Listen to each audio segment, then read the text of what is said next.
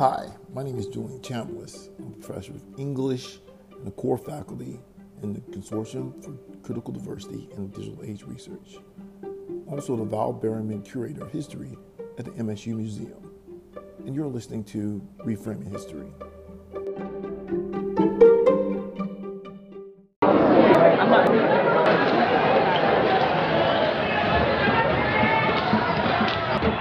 Fires of frustration and discord are burning in every cell, burning in every cell, burning in every cell, burning in every cell, burning.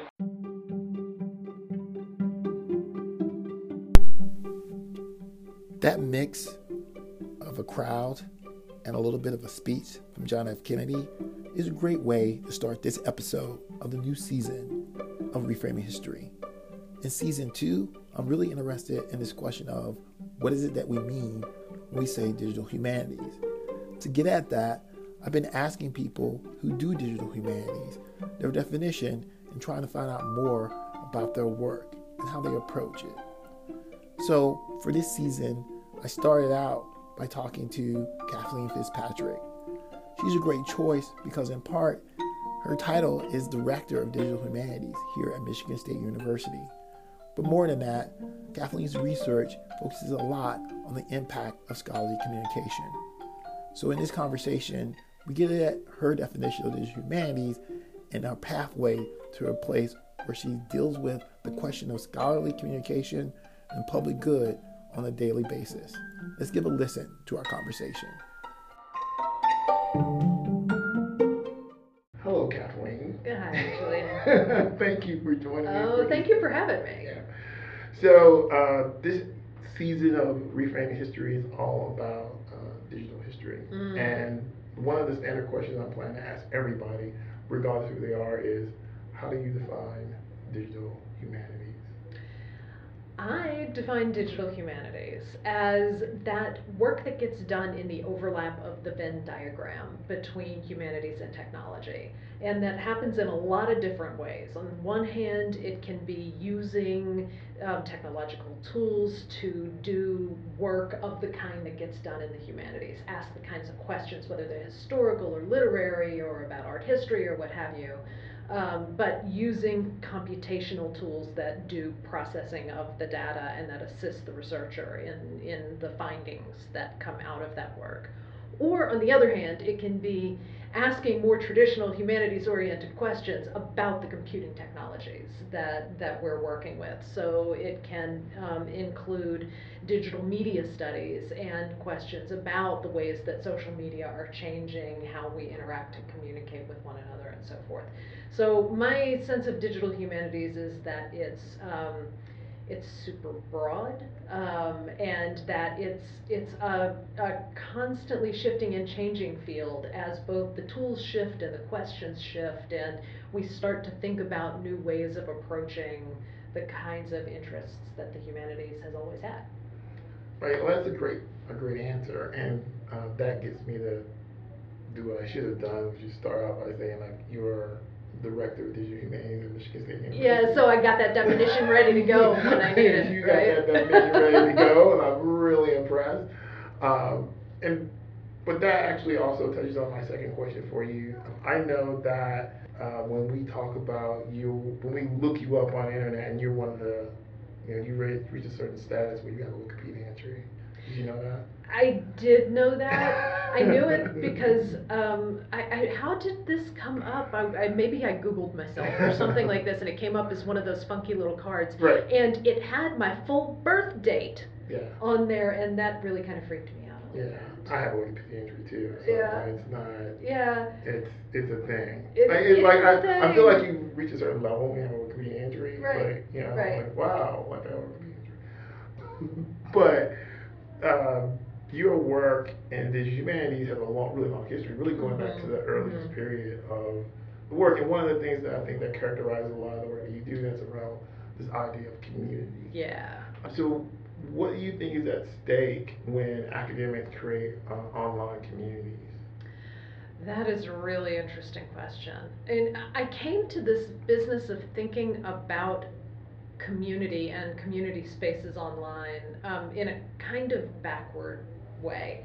I mean, my my original plan was to revolutionize scholarly publishing and to really think about you know new ways of disseminating articles and monographs online and you know full open access um, distribution and discussion around that work and it really quickly became apparent to me that I the thing that we were missing was not the tools to make that work or to disseminate that work. The things that we were missing were the people who needed to be present and willing to work in that way in Mm. order for work to get transformed that way. So it became really clear that what we needed to focus on was building a community that wanted to work together online, that had some stake in the kinds of conversations that they were able to have in that kind of space, as opposed to the kinds of things that they were able to do in print through journals and books and so forth.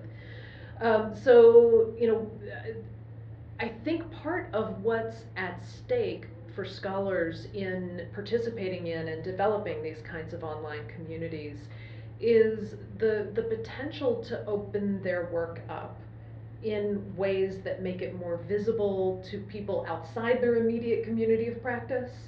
Um, and that can make it more approachable and accessible to people who might not necessarily recognize right off the bat, they might not assume that they're really interested in this particular kind of project, but might come to it through some roundabout way um, that leads them into really serious discussions of the kinds of work that, that we do as scholars.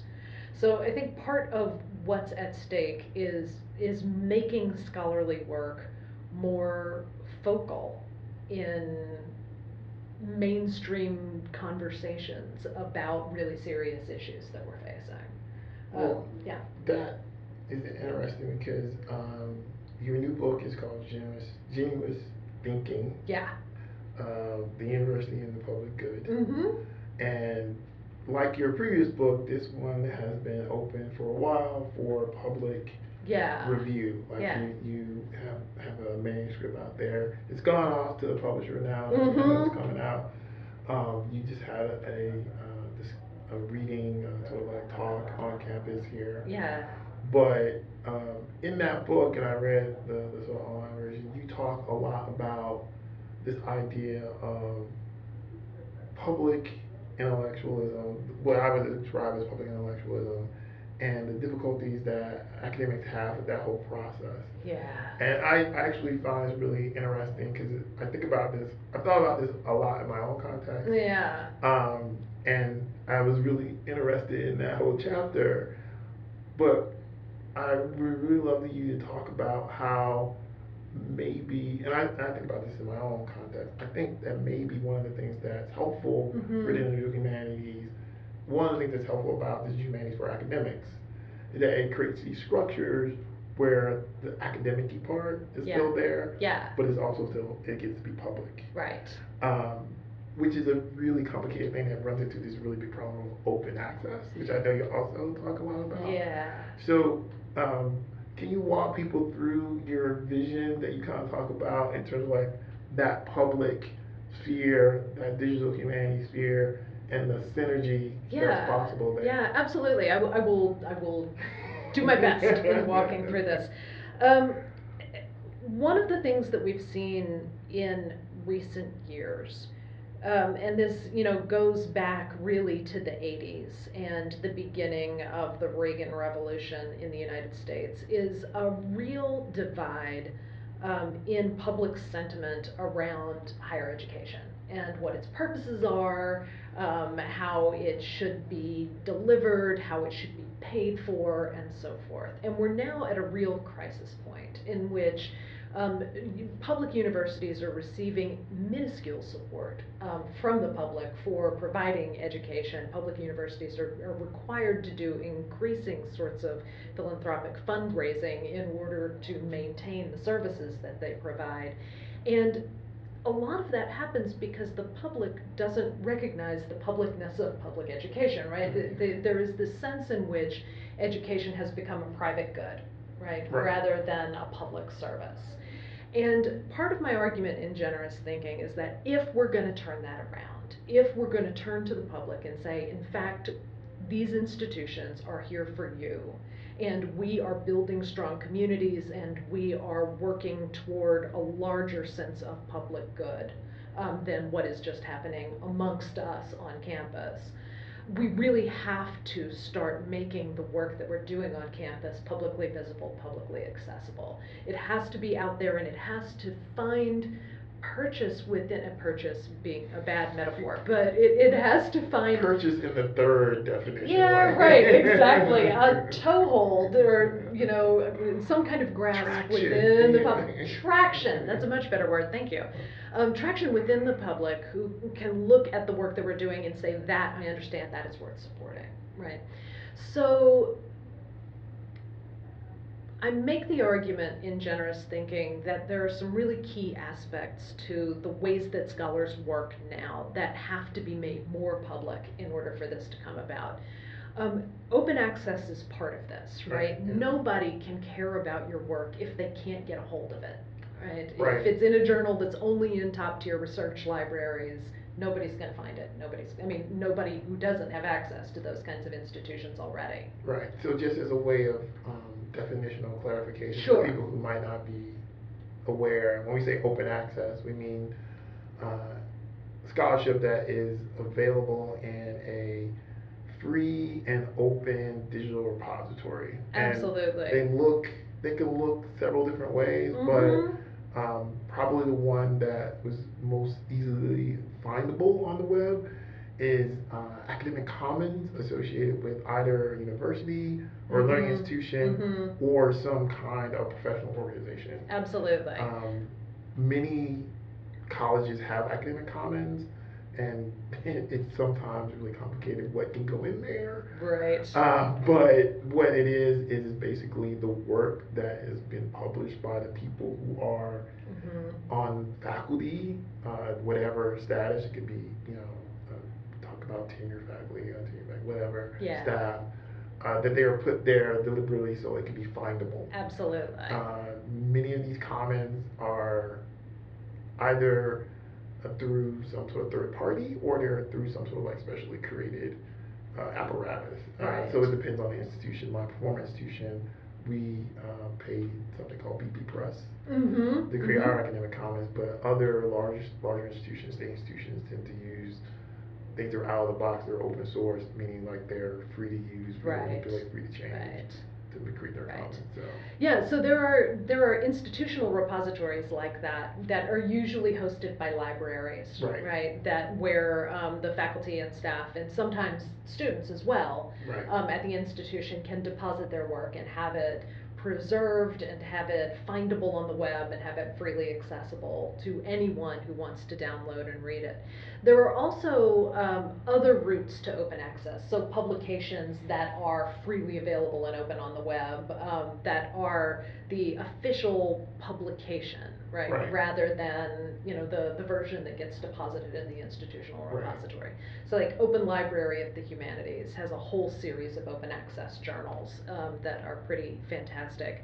But again, I mean, the, the whole key to that is just making the stuff findable and accessible and free out there so that people can read it and care about it. Right. So that's that's one part I think of this business of getting academic work visible and usable and and cared about by broader publics than just those people who are already on campus. But another part is really thinking about about the the register in which that work gets done, right? So right now, scholars write for each other, and they write in a particular kind of language that Right. often closes other people out of a conversation, right? The more densely theoretical, the more critically rigorous, you know, sometimes it becomes impossible for anyone who's not already indoctrinated into this particular kind of investigation to participate. And so it becomes really important, especially today, for scholars to think about publishing in a range of different forms, right? We want to have these insider conversations amongst ourselves. I think it's still really important. This is how fields get advanced. But at the same time, we need to be able to like give that that elevator pitch Right. or right like the write the op-ed that tells people why this kind of research in a university is important. Why it's not just like insiders kind of talking about things that don't really matter in the real world. Right. Because all of the work that we're doing does have real world consequences. We've just got to make the translation in a way to make clear what that importance is some of the time. Yeah, one of the things that's really interesting, you talked about mainstreaming um, academic information Mhm. and, and and the complexities associated with that. And I have a lot of experience with this particular question, in part because I deal with comics, right? And so people actually know what they are, right? Like it, it's not as if like my dissertation is on uh, Gilded Age of progressive era planning. No one cares about that. They care about the implications of it if I explain it a certain way. Right. But if I just say, well, yeah, I wrote about Gilded Age and progressive era planning, they go like, yeah. Uh, but I say, oh, I, I wrote a paper on Black Panther, like, let's talk about that. Right. and so, what I once explained to a student is that, like, a lot of my work is either complicating what people think is simple or simplifying what people think is complicated. Exactly. Right? So Right. whenever I talk about comic books, I always go like, it's a little bit more complicated than that. Yes. Uh, But I also know that when I was reading your bit of talking about mainstreaming and how scholars need to engage, that the complaint that I heard, and I'm sure you've heard it too, is that Mhm. I talked to them for an hour. They shorten it to 30 seconds and they Uh-huh. totally missed my point. Right. Uh, which I think lends itself towards this question like, that's why you need to get out there and save yourself. Yes. Exactly. Exactly. Rather than having the reporter between you and the public. Right. Being able Um, to make that point yourself. Right, but the, I think the question, and I think this will be an important question for a lot of academics, is how do you position this process? And it is a Mhm. process. No, right? totally, totally. Um, if you look at some of the things that have happened over the last few years, I'm thinking in particular the African American Intellectual History Society, they have a really strong, the people involved, they have a really strong narrative about why what they do is important and Mhm. how it fits within the broader process of being an academic. And they make a very particular argument about the things that you do here are a step on to this other thing that you're going to do as an academic. But, you know, that's primarily historians who I've often argued have a really long history of being in the public square. Yeah, absolutely. Um, for other people doing things that are not necessarily quite so accessible, and you know, despite how we might talk about it, history is still something someone, if you say it, they know what it is. yes. How do the other people who are involved in in works of the humanities, is this is this a thing that humanities has a special ability to do, or is this like a broader process that every discipline can be involved in? Like this is, I think, a really important question. I, th- I think that at least certain fields within the humanities have, have a special facility with this kind of movement between different forms of, of discussion, you know, make, as you say, sort of um, making things that seem simple more complex, um, but also making things that seem really complex clear. Right, yeah. Right. Um, it's it's part of the work we do in the classroom all the time is making that shift um, in in different registers of the ways that we're approaching something. But I think this happens in a lot of different places. Scientists who are doing really complex, high end um, theoretical work have to be able to translate that work into something comprehensible for grant applications, for instance Right. in order to make clear the importance of the work they're doing and its implications. And there are also, you know, a, a host of scientific publications that are public facing, Right. right? So scientists, I think, are getting more and more practice in this process of taking um, work that would be otherwise impenetrable Right. and making it it clear um, for the public. I think humanists, in certain ways, assume that everybody ought to understand what it is that we're doing. Um, and I think we we at times, even though it seems like you know we ought to have a particular facility um, with speaking to a broad culture, um, we need more practice at this. Um, it's not something we're we're trained to do in grad school, for instance. Um, you know, so I'm thinking about. I mean, you you were talking about how historians have long long history in the public Right, square, right. Public history has been a thing Right, for a long time. time. And there have been battles around it, Right, right, like trying to get it taken seriously, and is this really history, or is Yeah. this advocacy, or, you know, something else entirely? Um, I think there is a perception that something like public literary criticism doesn't exist, right? That this is like that that scholars don't write for the public when they're in in literature fields. And in fact, I think first of all, it's not true. Right, sure. Um, but secondly, it grows out of, uh, um, there's a fascinating argument by um, Gerald Graff about this in a history of the profession that he wrote that looks at this early 20th century moment of divide between um, sort of philologically oriented scholars in literature departments and critics. And critics were, were public facing and they were really thinking about ways of, of helping the public read and figure out what to read and, and you know interpret the things that they were reading and that was seen at that time in the early 20th century as not being sufficiently serious right for the field to have a place on campus Right. if it was going to have a place on campus it had to become scientific and so there's been a sort of pushing away of that public facing mode for a very long time. It's something that we really desperately need to recuperate. And I think we're finding really interesting projects that are doing that recuperation right now. If you look at um, some of the, the journals like the Los Angeles Review of Books, Books, right. um, like public books, you know, there, there, there are lots of academic projects right now that are really attempting to enter the public sphere and thinking about criticism of the kind um, that might once have been rejected. Well, you know, that, that's a, a really important point, and, and it brings me to like my last sort of like question for you, because as a faculty member here at MSU, you actually have a title, and you're Director Mhm. of Digital Humanities Mm-hmm. at uh, MSU, which uh, I want to just say that we're in the Matrix Lab here Mhm. at MSU, uh, which personally to me is very exciting. because like MSU is like digital mecca, like Yeah, do absolutely. everything there.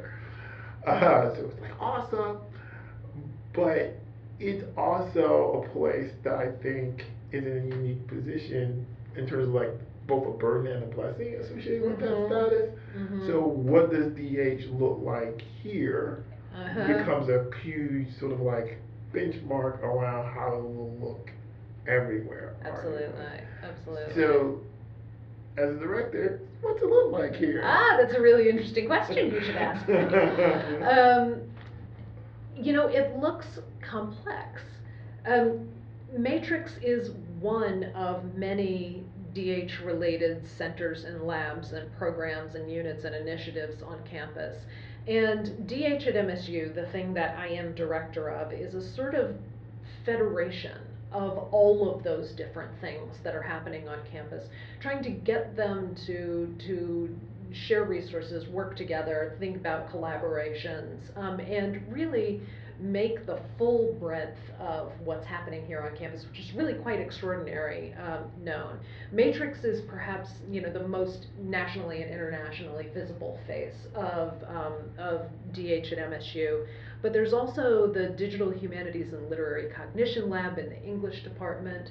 There's WIDE, um, which is in, in the Writing, Rhetoric, and American Culture department, and I always forget the new acronym for WIDE. It was Writing in Digital Environments originally, and now it's Writing, Interaction, and I Digital Experience Okay. is what it is now. Um, no one would known that. yeah, um, there is, as you know, CEDAR, um, Right. the Center for, uh, Critical diversities in digital age. thank you. I'm actually in that one. Yes, you are.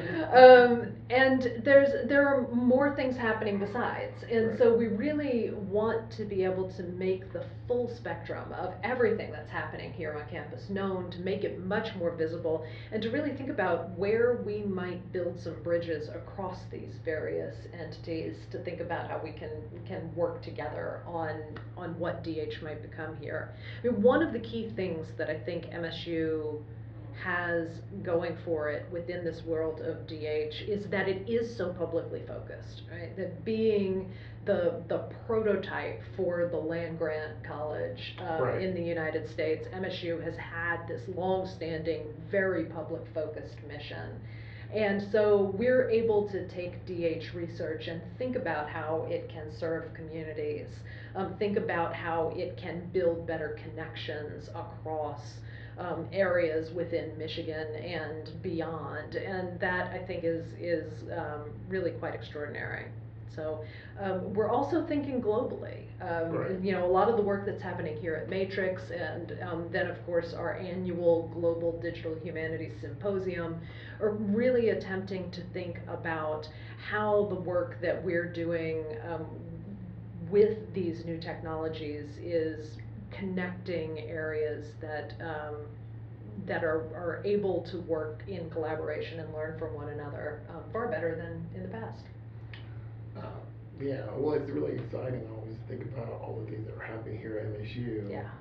Uh, so I always like, like I said, I always try to keep these conversations short. But as a way of uh, exiting, is there something that you think people should know that they don't know that you want them to know?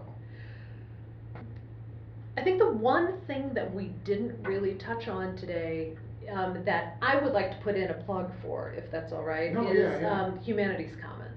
Oh, right? yes. Which is now, um, since I'm, I'm project director on Humanities Commons, it's affiliated with MSU, and we're um, really thinking about the next phases of the project's development, right? Humanities Commons is one of these sort of multi-institutional, multidisciplinary repositories and social networks that Right. brings together um, scholars, students, practitioners from all across the humanities to share their work um, and communicate with one another. It's fully not for profit. Um, it's directed by scholars, and um, it's it's growing quite rapidly. We've got 15,000 members now. Um, and are really looking at um, ways that the network can develop in order to facilitate better engagement within our fields. Awesome. That's great. Well, thank you for taking the time to talk with me. Thank you. and thank you for listening to Reframing History. Thank you for listening to Reframing History. This is an anchor podcast that you can subscribe to on iTunes, Stitcher, or wherever you find your podcasts. Please join us again for our next episode.